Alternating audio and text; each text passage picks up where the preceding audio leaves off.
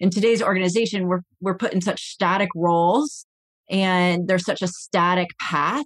And it's more often than not, you commit yourself, your entire self to a, a single organization where we are much more rich people with higher ranges of interest and activities. And imagine a future where I can explore all those different areas and I can make a living doing that. That's a very exciting interpretation of the future. And I think it will be difficult to get there. Some people will, some people won't. But I think it's really interesting to think about that possibility. Welcome to the Unlearn Podcast, where host Barry O'Reilly seeks to synthesize the superpowers of extraordinary individuals to think big, start small, and learn fast. Here's your host, Barry O'Reilly. Welcome to the Unlearn Podcast. On this show, I'm delighted to be joined by Alison McCauley. Now, Alison has worked to raise awareness and understanding of the new possible, unlocked by blockchain technology, and how it translates to the next area of the web, Web3. In 2018, she authored the best selling book Unblocked. In fact, it's when I first met each other, both in San Francisco. I had just written Unlearn, and we sat down and figured out how we might work together. She's a keynote speaker at conferences all over the world. Her articles appear in HBR, Forbes, VentureBeat, and over 70,000 students have taken her course on LinkedIn on how blockchains will change business. Today, She's Chief Advocacy Officer for Unfinished and founder of Unblocked Future, a strategy firm that helps emerging tech pioneers with thought leadership and go to market. She has degrees in psychology, sociology, and organizational behavior from Stanford University. In short, she knows a lot and has done a lot. But let's figure out how she got started and first found her way into this world. I had been working in emerging technology for several decades, and a client talked to me about doing a pivot to the blockchain space. And I was pretty skeptical to hear this because it sounded, I just didn't really understand why. And I certainly didn't understand what the technology made possible. So I sat down with an engineer from the company and grilled him. And after the course of a couple of hours, I saw that there was potential, what I think of as like seeds of change in this technology that I felt were a perfect match for these various pools of discontent we had in our digital world, where we give up our data and then it becomes someone else's, it's not ours, or a lack of transparency or an inequitable distribution of value in our digital lives. I just saw a perfect match. And I remember that day walking out on the sidewalk and being almost dizzy and a little confused. It was a sunny day. Why are people acting like this is a normal day? There are so many interesting things happening. And I pretty much dropped everything in that moment and immersed in learning everything I could because I was so fascinated about where this could go. It's really interesting to hear you describe that so vividly. I think people have a few of those moments where you're really struck by something and you're sort of looking around at like passersby, wondering like, why aren't they experiencing this sort of a, eureka in a way? If they're special, they're really, I don't know if we have many of those in our life. God, I'd love to have more. But the other really important thing I hear you do is you took action straight away and started to go deeper and look at things and understand things to start shifting your perspective. What were some of those first follow on epiphanies or breakthroughs in your thinking that you started to experience as you went deeper into understanding what blockchain technology offered and what was different than what this world could offer than what you were sort of seeing before? That was a steady unfolding and it was really difficult. So we're talking many years ago and there wasn't a lot of information out there. And while the space is incredibly confusing still today, there wasn't Absolutely. much to go on. And so I stumbled upon, actually, I wouldn't say stumbled upon, I worked towards a couple of tactics that really helped me through that discovery process. And it was really tough. So, what I would do is every night I would generate questions that I had about what this meant And so I really believe in generating key questions, really honing those questions that help us understand what we're trying to discover. So I'd come up with a set of questions. And every morning I would kick off my day by picking a question and immersing in it and trying to understand as much as I could. And I would go deep down the rabbit hole. I would find so many new things along the way that, you know, that night I would generate completely new key questions. And someone once asked me, Where are all your key questions? Can I have them? And it was too rapid and iterative. I'm not even sure where they are and probably in sticky notes that are, are just everywhere now. It, it was yeah, so yeah, yeah. Love it. Yeah, yeah, intoxicating. Yeah. For me, I'm I'm driven by intellectual curiosity, and so it was just this infinite unfolding because this technology holds implications for how we organize, how we collaborate, our financial systems, everything, every industry. And so there were endless questions, and there still are. And the other thing I did because it was so overwhelming is I started a learning circle. Great. Yeah, yeah, yeah. It was six women that also were curious about this.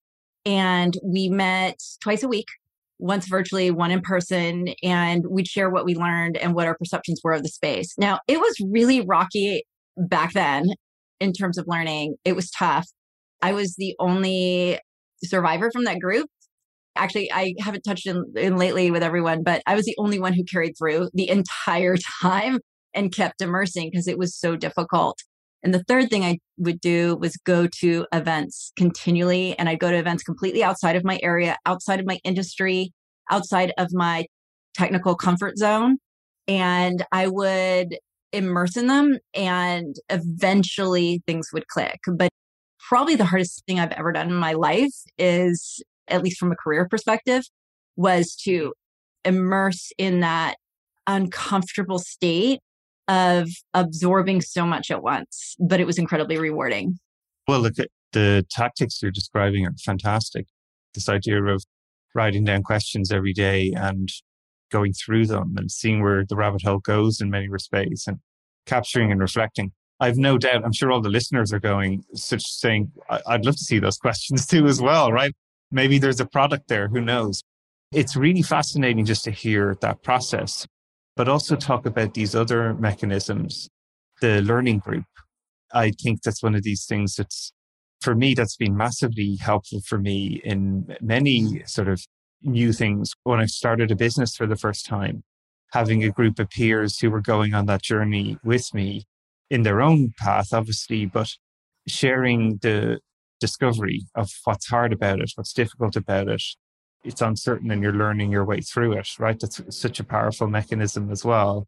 And then, as you're saying, this almost like wider perspective again, then is to go to communities that are gathering around these topics and hear multiple different perspectives again. So it's really fascinating hear the learning at different levels, both your own personal mechanisms to drive your curiosity, as well as with a small group of peers that you can trust and learn together with, and then the sort of wider community.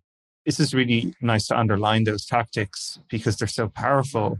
Even as other people are probably sitting there going, Well, how do I get started? They could start using this process. You've even just described like what are their questions? What are your two or three questions, writing them down and and starting the process. I just think it's really actionable for people. And I want to emphasize that this does not stop. So I have been educating on this space for five years now. Yeah. So I've been working it, in it a while.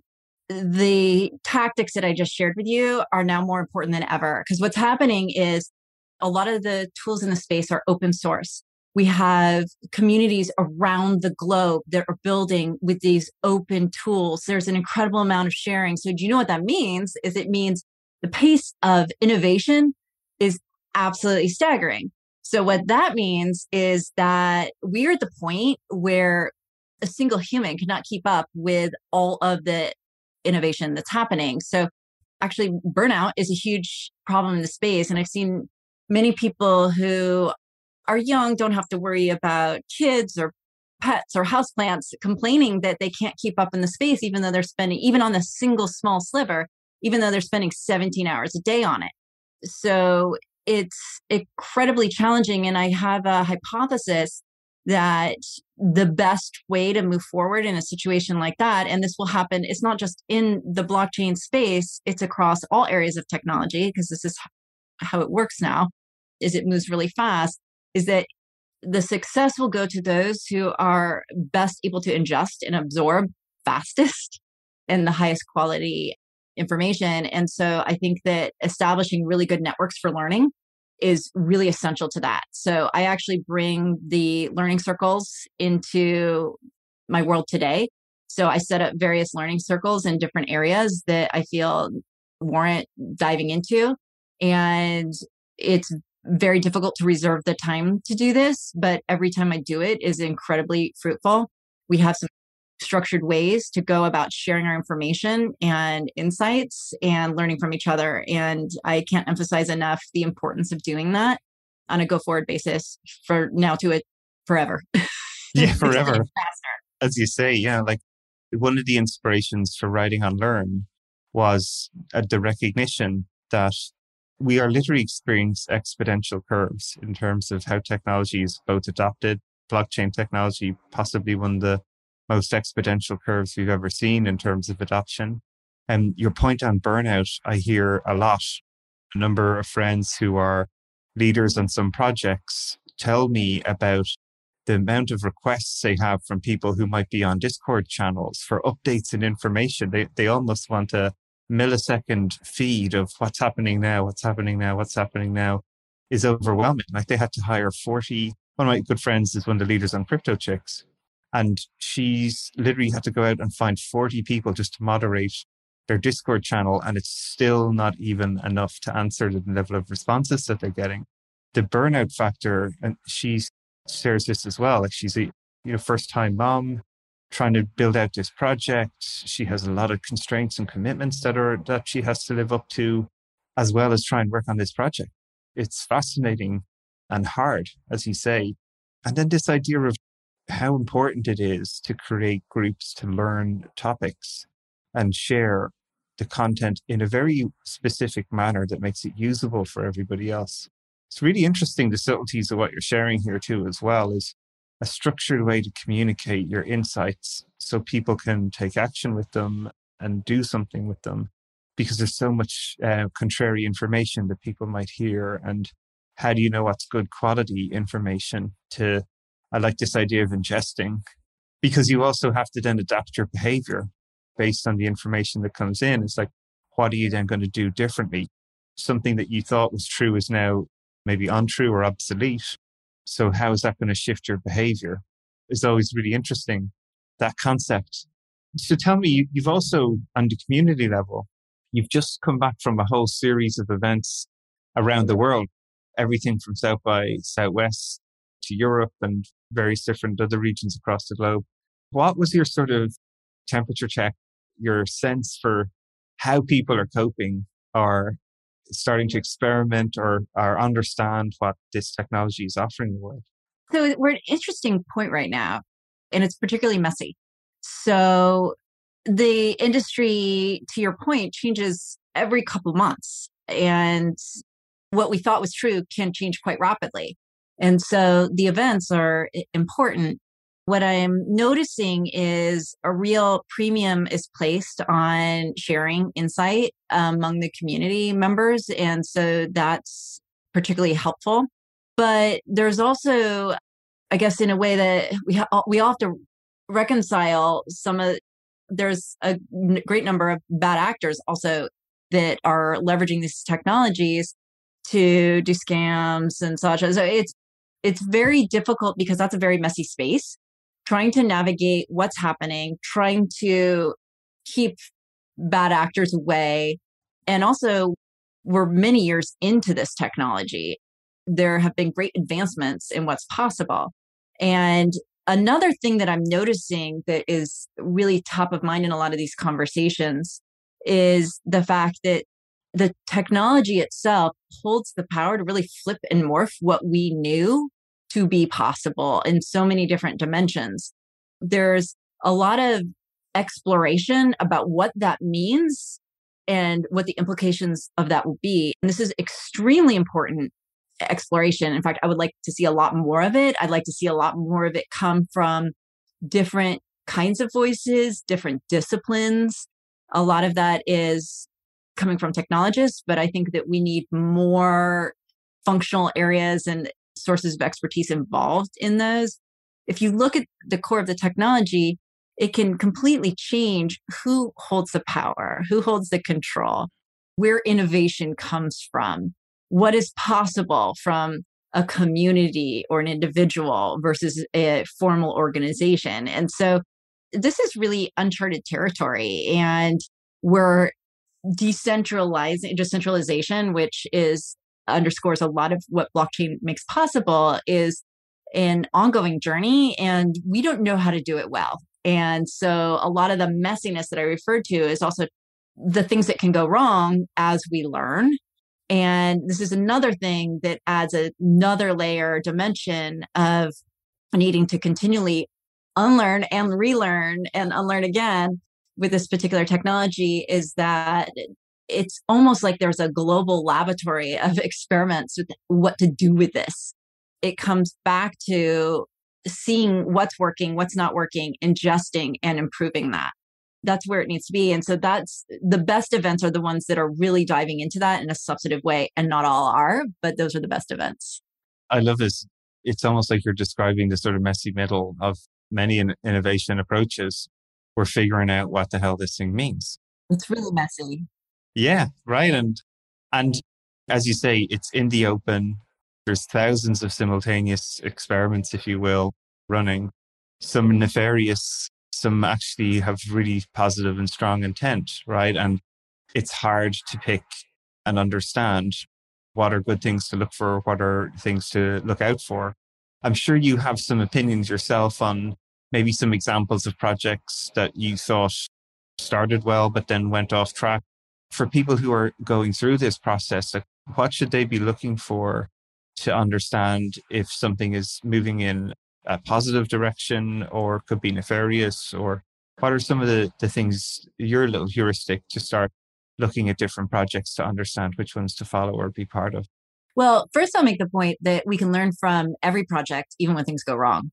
So what's important is to actually spend some time really diving in and learning and understanding for yourself so one thing that I actually is very accessible and easy to do now is to join some DAOs, decentralized autonomous organizations that are in an area of interest that you have. And so when you join a series of DAOs, you'll see a range of what is working well and what's not working well. And one of the challenges is as you do that, you have to be really cautious. You have to be really careful not to click links, for example, because there are bad actors that get involved everywhere. So you have to be careful. But this is a wonderful way to do some applied learning and actually see it for yourself.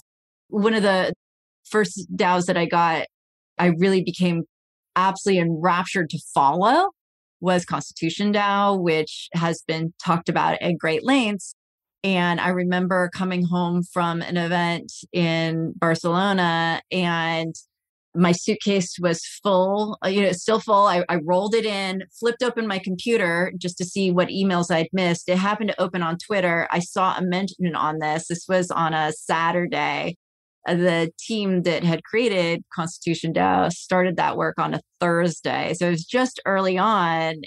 I remember standing there, standing up in the kitchen with my shoes still on and my suitcase still packed for a long time, diving in and trying to understand what's going on here and spending time in the Discord, listening to the talk, seeing what was working, seeing where it, it was flailing because it was an extremely difficult undertaking the learnings from that were immense. I see something that happens as people come into the space where they almost divide into camps of this space is good or this is bad. And that course, is yeah, it's the easy way people categorize super, things. Super dangerous because what that does is that shuts you off from learning new information. And so yeah. I didn't buy into Constitution DAO.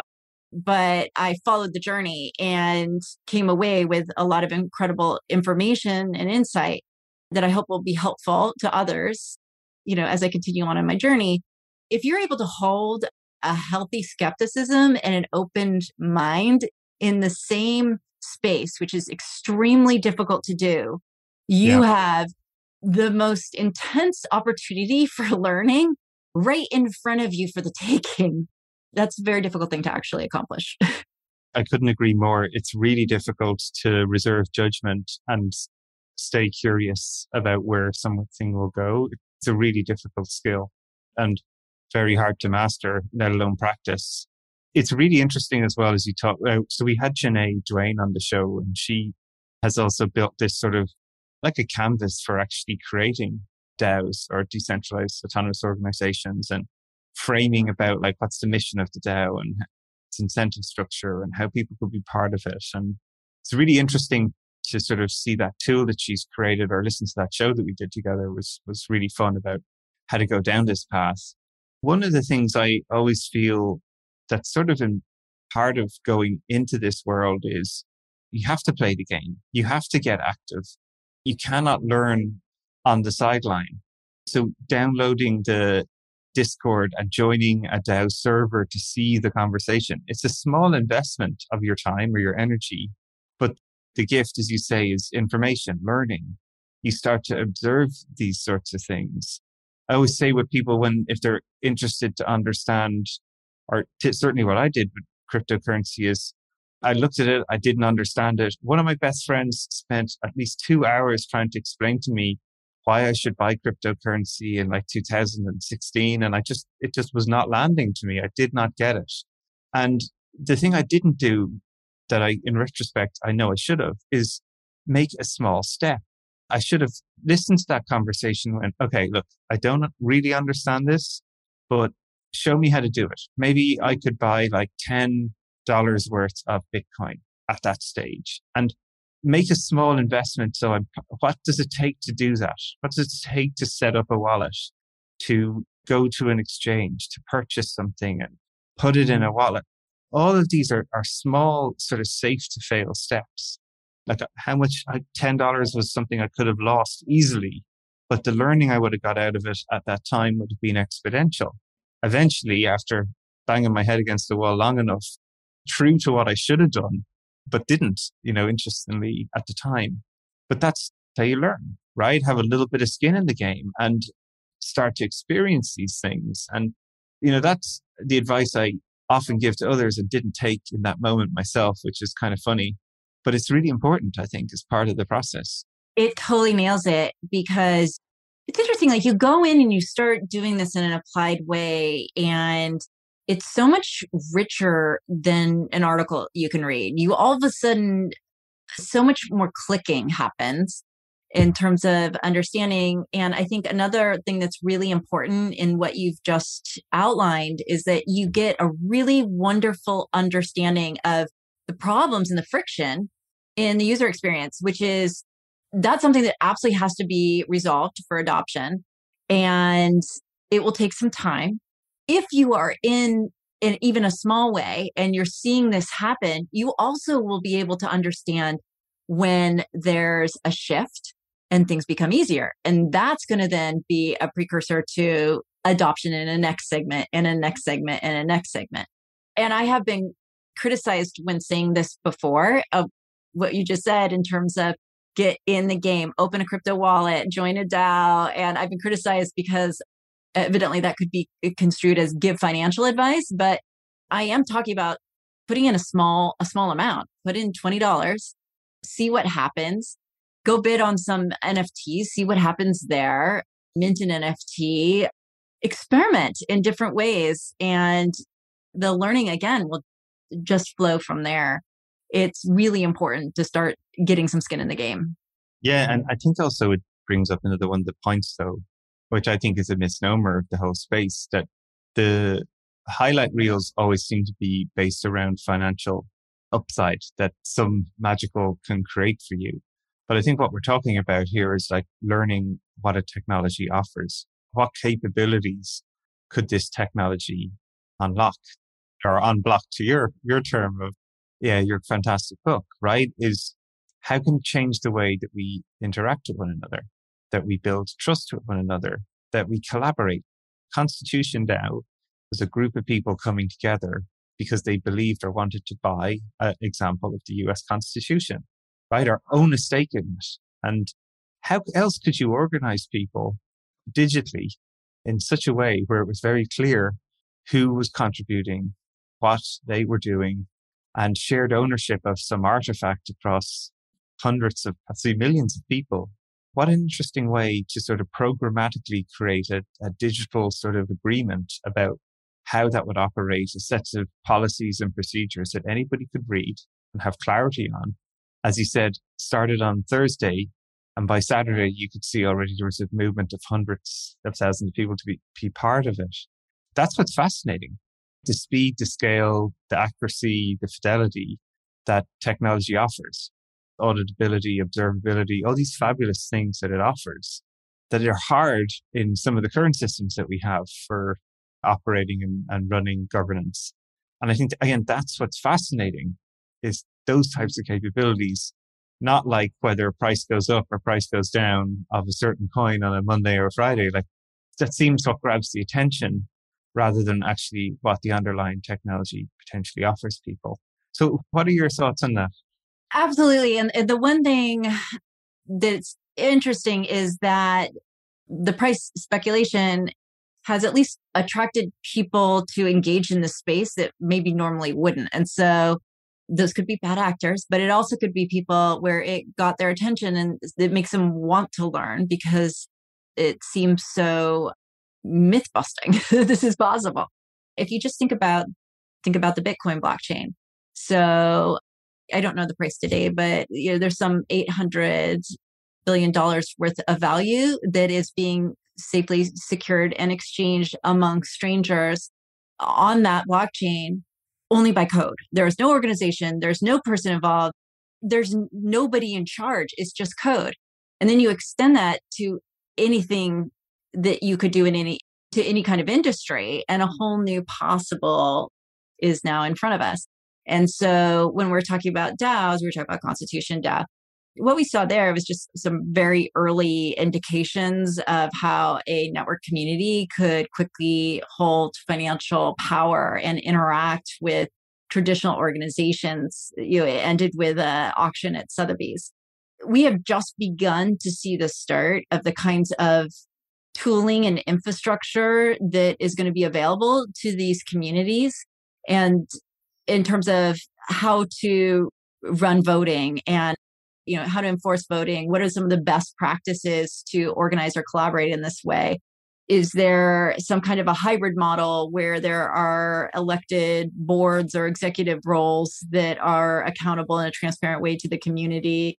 There are tools now to token gate various parts of say a discord channel so that if you hold a token you can go into a special area and have conversations with the other community members there. There are ways to distribute compensation based on key performance indicators that are measured. So it's just what will be the potential for how we can collaborate using this kind of technology. We are only at the very earliest stages of, and this is the area this year that I want to do the most learning and unlearning about because it is incredible to see the laboratory of innovation of people working to use this technology to support the way they execute against a mission or a goal, even with strangers. And so this is one of the most, I think, exciting areas of the space right now. And I feel like that says a lot because there's so many.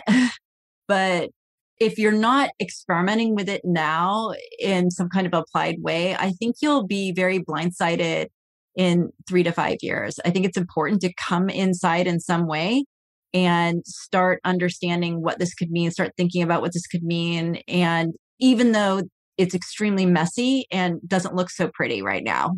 It's super fascinating. So we're in the midst of creating a venture studio at the moment. It's Nobody Studios. We're trying to do 100 companies in the next five years. And one of the choices we made early was that we would do equity crowdfunding. So we'll be the first venture studio to ever do that. The goal being that traditionally only high net worth individuals can invest in early stage companies. You have to be an accredited investor. With equity crowdfunding, any retail investor, so anyone with a, a couple hundred bucks can can own a piece of a private company. Very difficult, has never really been done before. Really excited about making that innovation. But when you extrapolate it further about what's happening in this crypto world, where people are forming these notional companies under DAOs, describing their operating principles and policies that anyone can read, you then start to look at ways about how they can incentivize people to contribute to the company in very very specific ways that are auditable and trackable. Because most people are used to these notions of ways to earn. I go to work, I do my nine to five, I've worked hours and I earn cash. Hurrah. I get paid that. Good. But what's really interesting, I think, for me in the Web3 world is there's other ways that are starting to show up. Like the ways people can contribute, where you can contribute a bounty, improve the code somehow. And as, as a result of that, you're distributed some tokens because you solved the problem that the DAO had. And here's some extra tokens for, for doing that. Brilliant. Even investing in the coin created by a DAO funds that you're self-funding the entity in itself. Investing to earn, super really, and like creating to earn. The whole idea of building the people who run and manage these DAOs or mint NFTs, they're all interesting ways to fund things that you believe in, missions that you believe in, and you own part of that mission, that, that institution, that entity that you're creating from the start. So it's suddenly people are now playing in terms of they're almost like angel investors in the traditional world that we think about, right? And in gaming, we see play to earn. So people who are instead of spending hours in World of Warcraft you can actually start playing games and you'll be recognized or rewarded for that. Or places like Decentraland where they're encouraging people to go and use and be in there and they'll be rewarded for that with tokens from that entity or the participation to earn. This stuff just blows my mind where one of my friends was really interested in art. So he found this project called SuperRare, which is for buying and selling really early pieces of art. And because he went on to SuperRare and just saw that project, thought it was interesting, bought his first NFT there, has it printed out up on his wall and at home. It's kind of funny. So it's the first NFT I bought. But because he had participated in that project, SuperRare then sent him a bunch of coins to say, thanks for doing that. Like, here's some coins. Be part of our community, but growing uh, people, you know, appetite to keep participating or even you can go onto Coinbase and they'll pay you to learn about crypto, right? So uh, that whole notion of being paid to learn, that's a total flip. Most people are used to, oh, I have to learn by going onto Wikipedia and spending all my time on it or purchase a course and do the course and learn about it. But now we're seeing these entities saying, no, we'll reward you for learning about this space and we'll give you a crypto asset as a result of doing that. Even that in itself is a huge sort of shift in behavior. The ways people can earn now for their investment, time, energy, or money, whatever it is. There's so many ways to invest. Like you say, it's about gaining information. That is sort of fascinating to me in terms of some of these shifts. And there's another undercurrent too in what you're talking about. And there's an opportunity to have this ongoing relationship with members of the community or an organization and people who are engaged in that organization or in that network. And not always, but many times there's also this sense of it's not just financial reward, but it's a sense of, eh, you were alluding to this, a sense of belonging, a sense of connection. I was just blessed to be able to witness the first in real life meeting Uh, by chance of a lawyer who had entered a DAO because he was interested in the DAO's work and had found it so interesting that he decided to contribute some of his time and help out with some contracts for that DAO. And I was there when he met the founder for the first time and they made the connection that this person was actually the person with a, a Discord handle that she didn't know who the person was behind it. Yeah, legal 4783. Yeah, exactly. Yeah, exactly. Yeah. And I mean, the people around him, when they heard the story, did clap. And I sat down with him after because I was really curious. You're a lawyer, you're highly paid. Why did you volunteer to spend time in this DAO to do work for them? I think there might have been some compensation, but it wasn't something that he could really take to the bank. So I asked him why he did it, and he said that he really valued what the DAO was providing. And what he saw was he saw this transpire and he realized I can make a contribution here. I can help. And that was what compelled him to get more involved and to spend time. And I find myself doing that too, where I'll get taken in by really wanting to contribute. And so that's how I prioritize where I spend my time more so than financial compensation because what we all crave is connection, belonging. And this also gives us an opportunity to activate that desire in new ways and to get involved with communities that we believe in. Yeah, I couldn't agree more. We talk a lot about in the studio of this notion of crowd infused innovation, where you're connecting so deeply with people's why, why they want to see certain companies in the world. They want to work on climate tech products, but they're working in a high frequency trading app at the moment, or how do they be part of those journeys?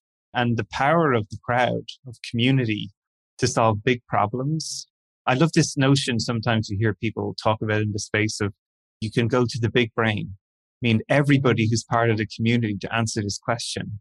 We see this as well. Like when we throw questions to our crowd, trying to find really difficult uh, lawyer advice in a specific country that maybe none of us in the room or initial conversation have any idea how to find, you put it to our crowd and suddenly you get like seven recommendations of either people to talk to or an answer. It is fabulous. That is amazing innovation people's voices are so much more heard. This is again one of the things I think that's kind of fun about almost the anonymity this space. The example you were sharing, like we'll, we'll just call them handle lawyer 465. You don't know who that person is. Like you're not judging them by their appearance, their race, their ethnicity, their gender. You're judging them by the behavior and the contribution.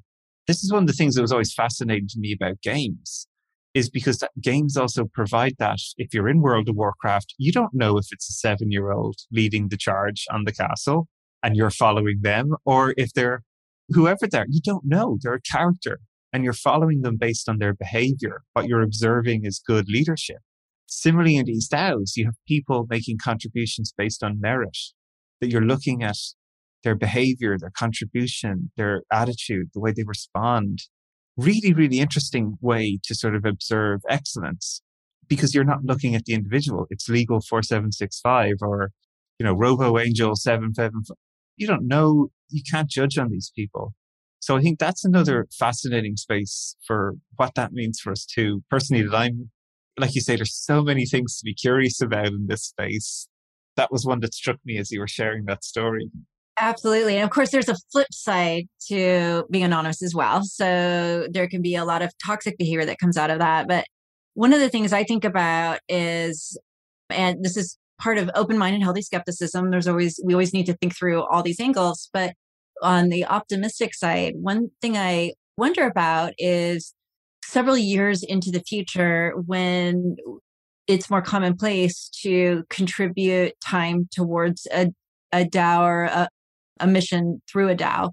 I wonder if we'll find a state where everyone's individual experience and skills that they can contribute is more optimized. And so people might find this more fulfilling if they can more closely fit what their interests are and what their skills are with what they can contribute to a DAO. You're essentially taking out friction in one's ability to to offer contribution to moving something forward. So in today's organization, we're we're put in such static roles and there's such a static path.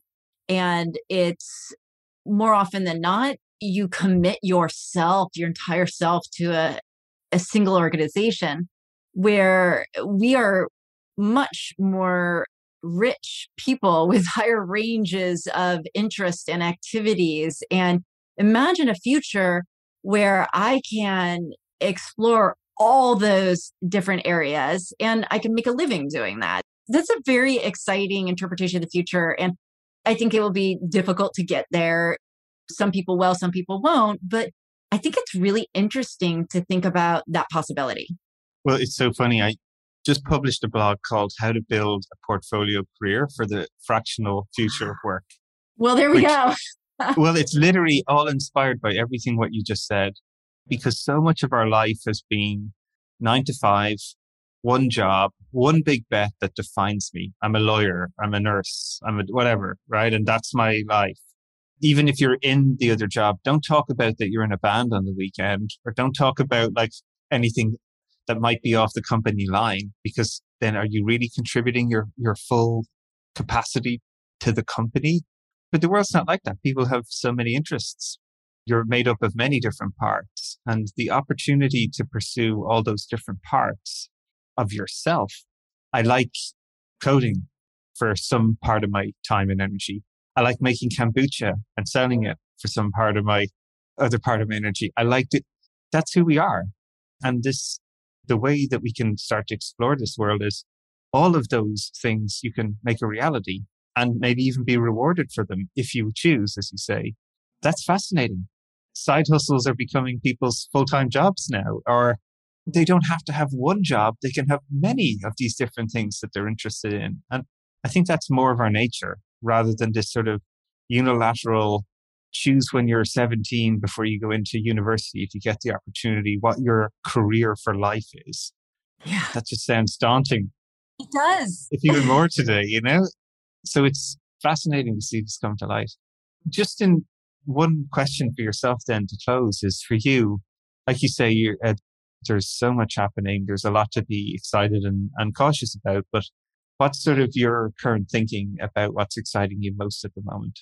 What I'm most interested in diving into now is really understanding how we can optimize the way we collaborate. And that can be applied in many different ways. But how I look at it is we are facing some of the most complex global issues that we ever have. This is only going to become more pronounced. And if we don't find a way to collaborate across organizations and borders, I don't know what we'll do. And so I'd say that I find hope in the technology if we can learn how to use it well to be able to meet some of our our most complex challenges or at least make some progress on them right on. That's all I can say to that. Listen, Austin, it's always great to talk to you. It's been fantastic to have you in the show, sharing some really fantastic tips and insights about how people can get started in this space, but just great ways to explore learning and understanding. And so thank you very much for sharing that. And yeah, I look forward to maybe having the show future again. Yeah, what a pleasure to talk to you. And I have a blog post of yours to read. I can't wait. Yeah, well, thank you. I look forward to hearing your response on that too. Wonderful. take care. Thank you.